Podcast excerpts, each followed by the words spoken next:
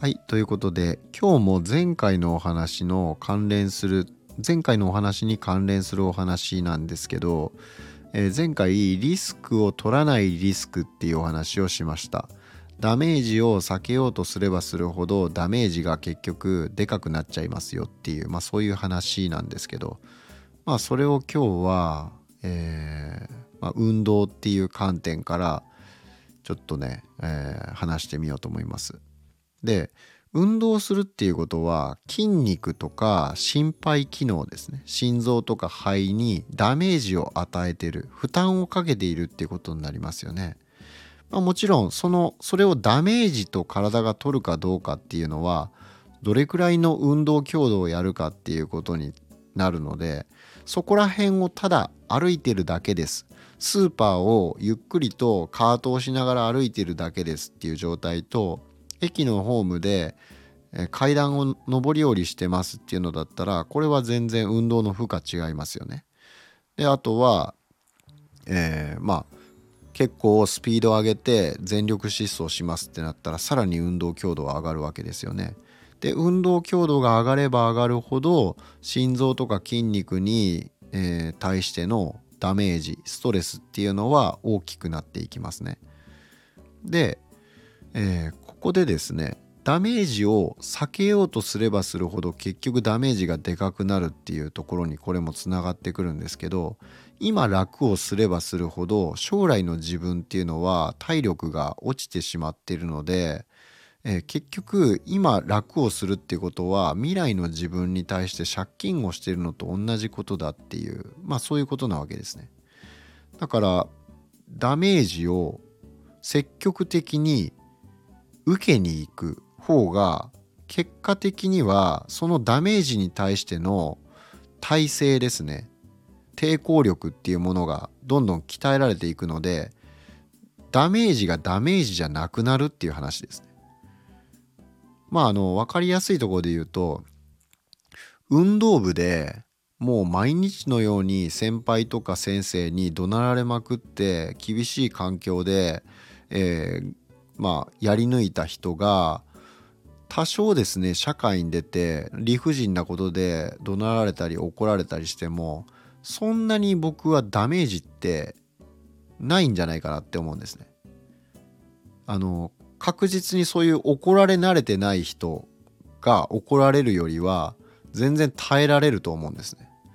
それで自殺したいって思ったりとかまあよほどのねことがあったらまあちょっと例外的なことはあるかもしれないけどもうよっぽどですね学生時代の時にもうあの散々こう罵倒されたりとか、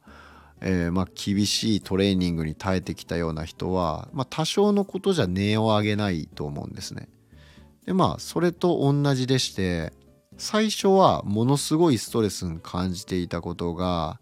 それを繰り返すこと繰り返し受けることによって今までダメージと感じていたことがダメージじゃなくなっていくと。まあそれが、えー、まあ、抵抗力がついていく僕らの体の、まあ、すごいところですよね。で逆に楽をすればするほど、えー、ちょっとしたことがダメージになってしまう。普段全然動いてない人が、えー、駅のホームでちょっと階段上りをしただけでなんかもうぜいぜい言ってしまうと肩で息をしてしまう。えー、ところが普段からジムで30分ランニングしてますっていう人が階段の上り下りを駅でやったぐらいだったら何ともない普通に平地を歩いてるのとさほど変わらないぐらいの疲労度になるわけですよね。これが、えー、ダメージを避けようとすればするほどダメージがでかくなるっていう話ですね。まあ先に今楽をするということはそれだけ自分の忍耐力だったりだとか、まあ、そのダメージに強い体っていうものを失ってしまう。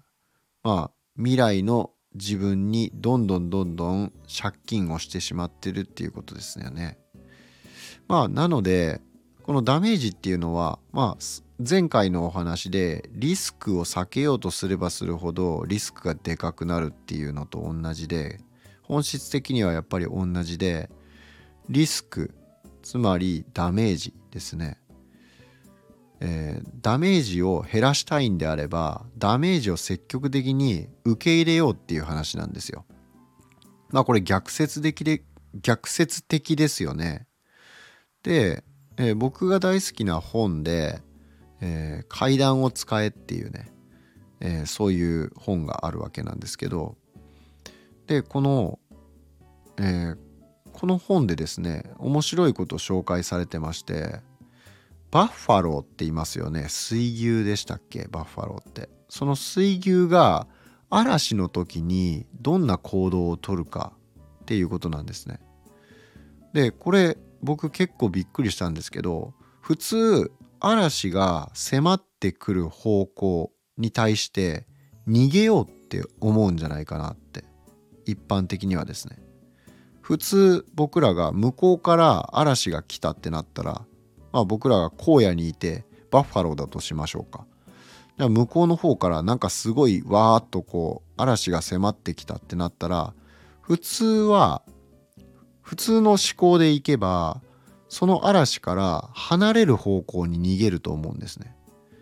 ところがバッファローたちってどうするかっていうとその嵐の方にあえて突っ込んでいくらしいんですよ。集団で。でそうするとどうなるかっていうと早く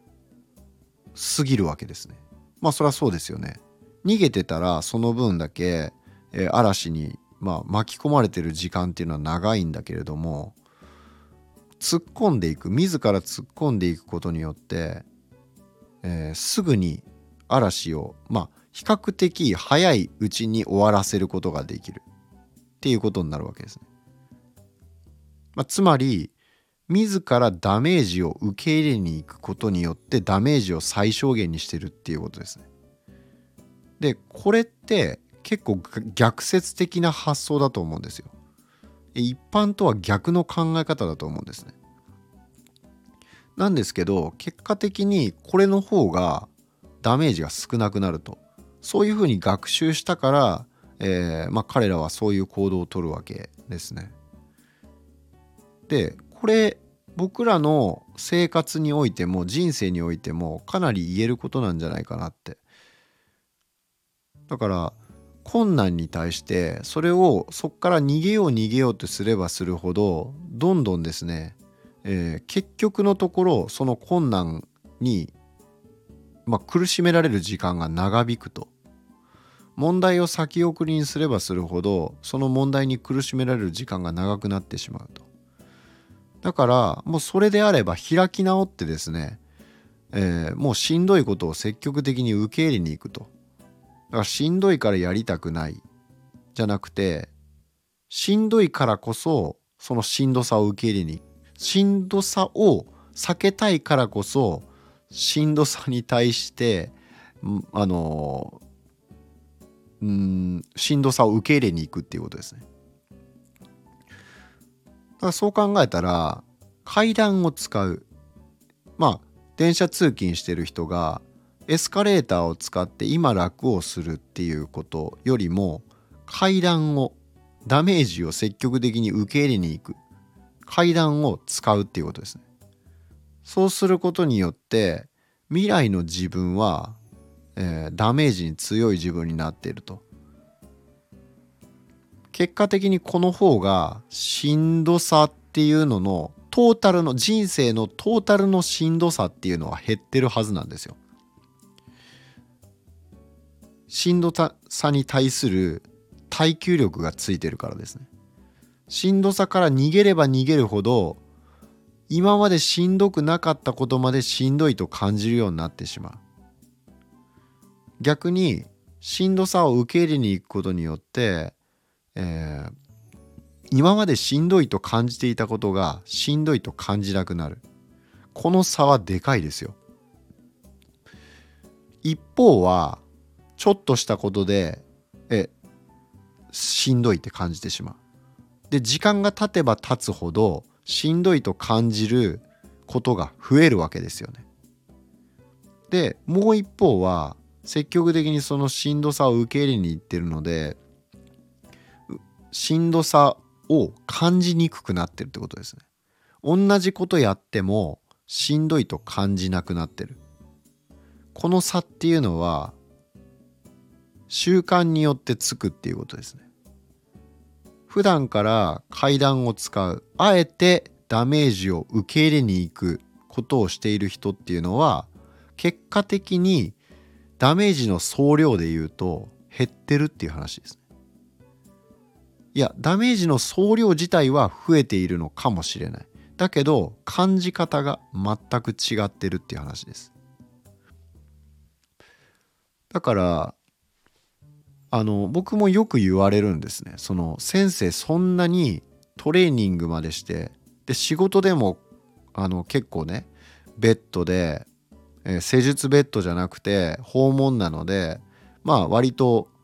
まあ何て言うのかな。やりやすい体勢でできないようなところで四六時中仕事してる。体を使う仕事をしてるにもかかわらず終わった後にも筋トレしてて元気ですね。しんどくないですか？って言われるんですけど違うんですよこれ。しんどさを受け入れに行ってるからしんどくなくなってるんですよ。だからこのことにまあこれ当たり前っちゃ当たり前なんですよ。当たり前っちゃ当たり前なんだけど普段やってないダメージを避けよう避けようとしてる人からすればなんでそんなにできるのって見えちゃうんですね。でも僕からすれば逆なんですよ。そうやってダメージを避けてるからこそしんどいんでしょっていうふうに